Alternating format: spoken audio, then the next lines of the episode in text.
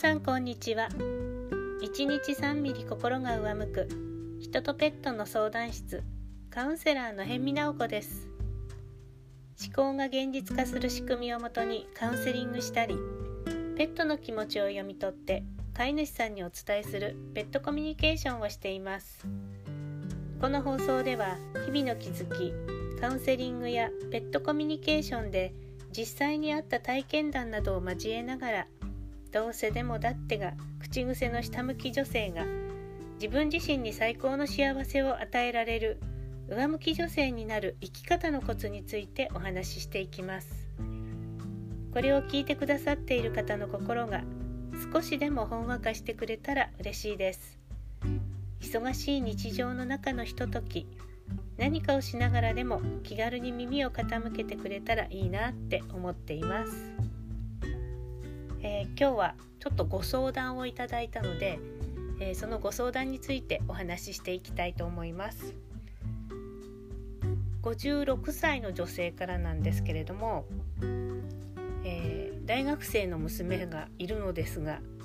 家のことを何もしないで友達と遊んでばかり、え親にも反抗的で、え全然こう何もしない娘に困っています。どうしたらいいんでしょうっていうねご相談が来ました。はい。あのもうせめて自分のことは自分でしてほしいってそのお母さんは思っているらしくてあの自分で食べた食器は洗うとか、えー、洗濯ぐらいはするとかしてほしいんだそうです。でもねあのこうやらないで自分でやんなさいって言ってやらないで見ててもやるやるって言いながらずっとやらないんだそうです。で後で片付けるからって言って友達と LINE でおしゃべりしてて何にもしないで。で今自粛で家の中でいるのでまあもうそんな娘さんがねもう目について目について嫌で嫌で仕方がないって言ってます。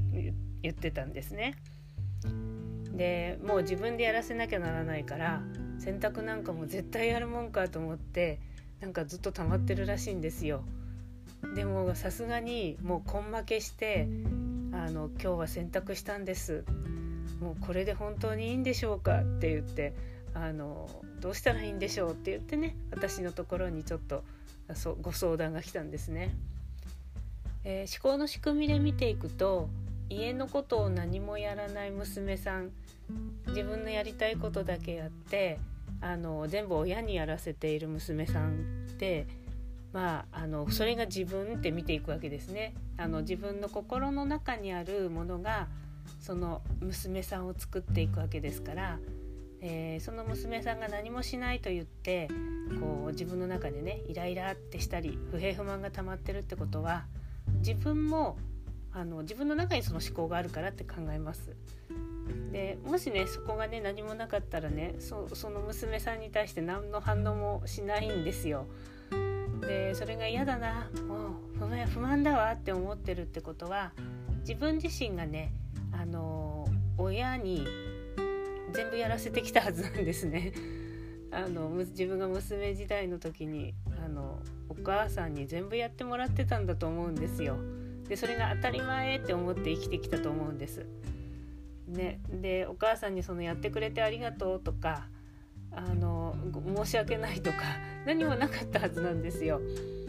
だから娘さんも何もそうは思わない。なんで私がやらなきゃならないんだろうって多分思ってるんですね。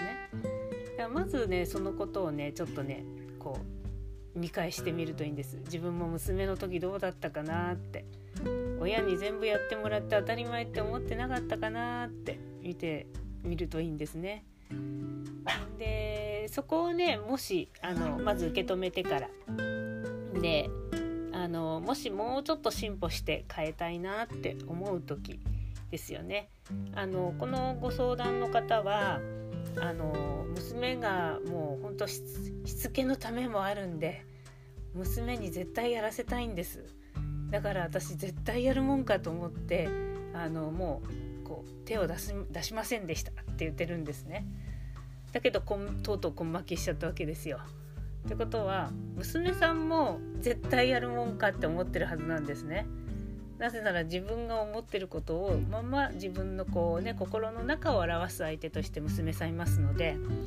自分も絶対やるもんかと思ってれば娘さんも絶対やるもんかって実は心の中で思ってます後でやるやるって言ってるけど心の中では絶対やるもんかって思ってるんですね。もう心の中で娘さんともうねバトルしちゃってる状態なんですね。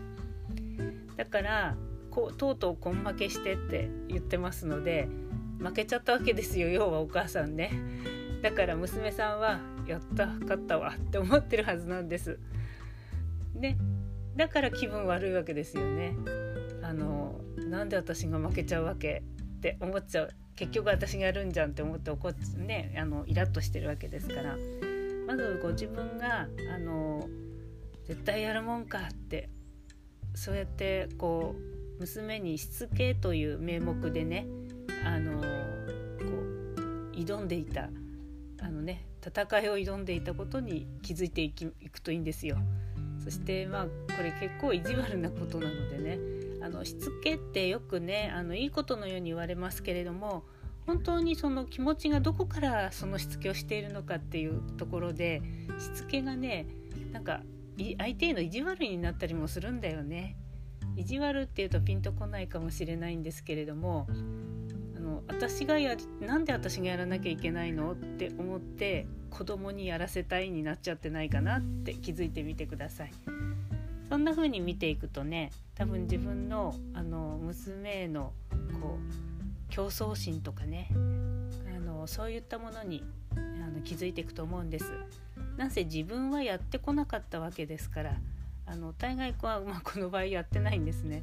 やってこなかったわけだから大人になったお母さんになった私であっても心の中は子供のままのことが多いのでなんで私がやらなきゃいけないの？いい年してるくせにって思っちゃうわけよね。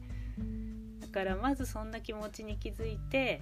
あの絶対やるもんかって思ってたら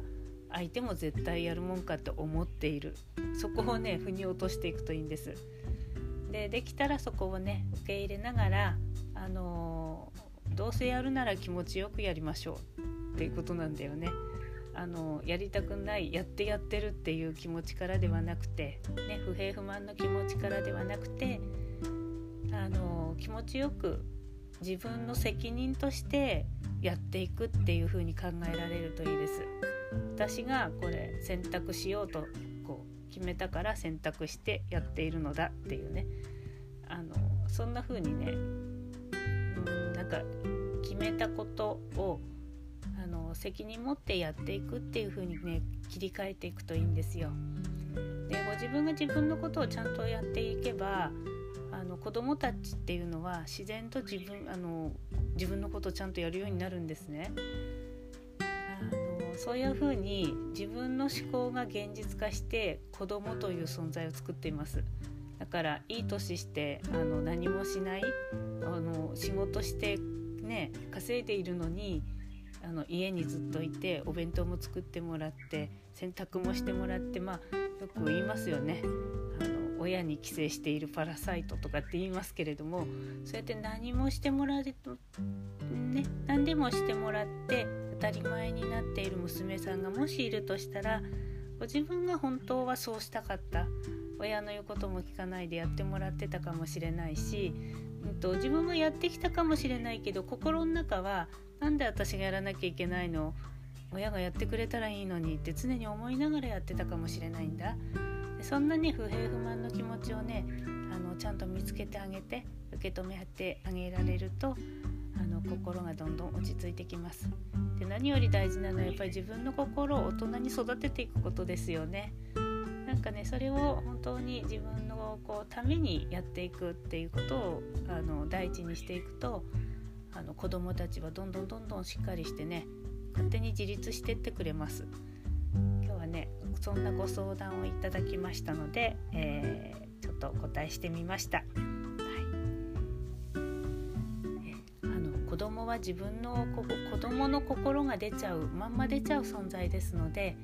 なんか自分の本当にこう鏡のように思ってくれるといいんですよね。でそこと戦わないことです。今日はねあの手伝いも何もしない大学生の娘に困っていますっていうねあの相談を受けましたのでそのことについてお答えしてみました。今日も最後まで聞いていただいてありがとうございます。それでは今日はこの辺で終わりにします。さようなら。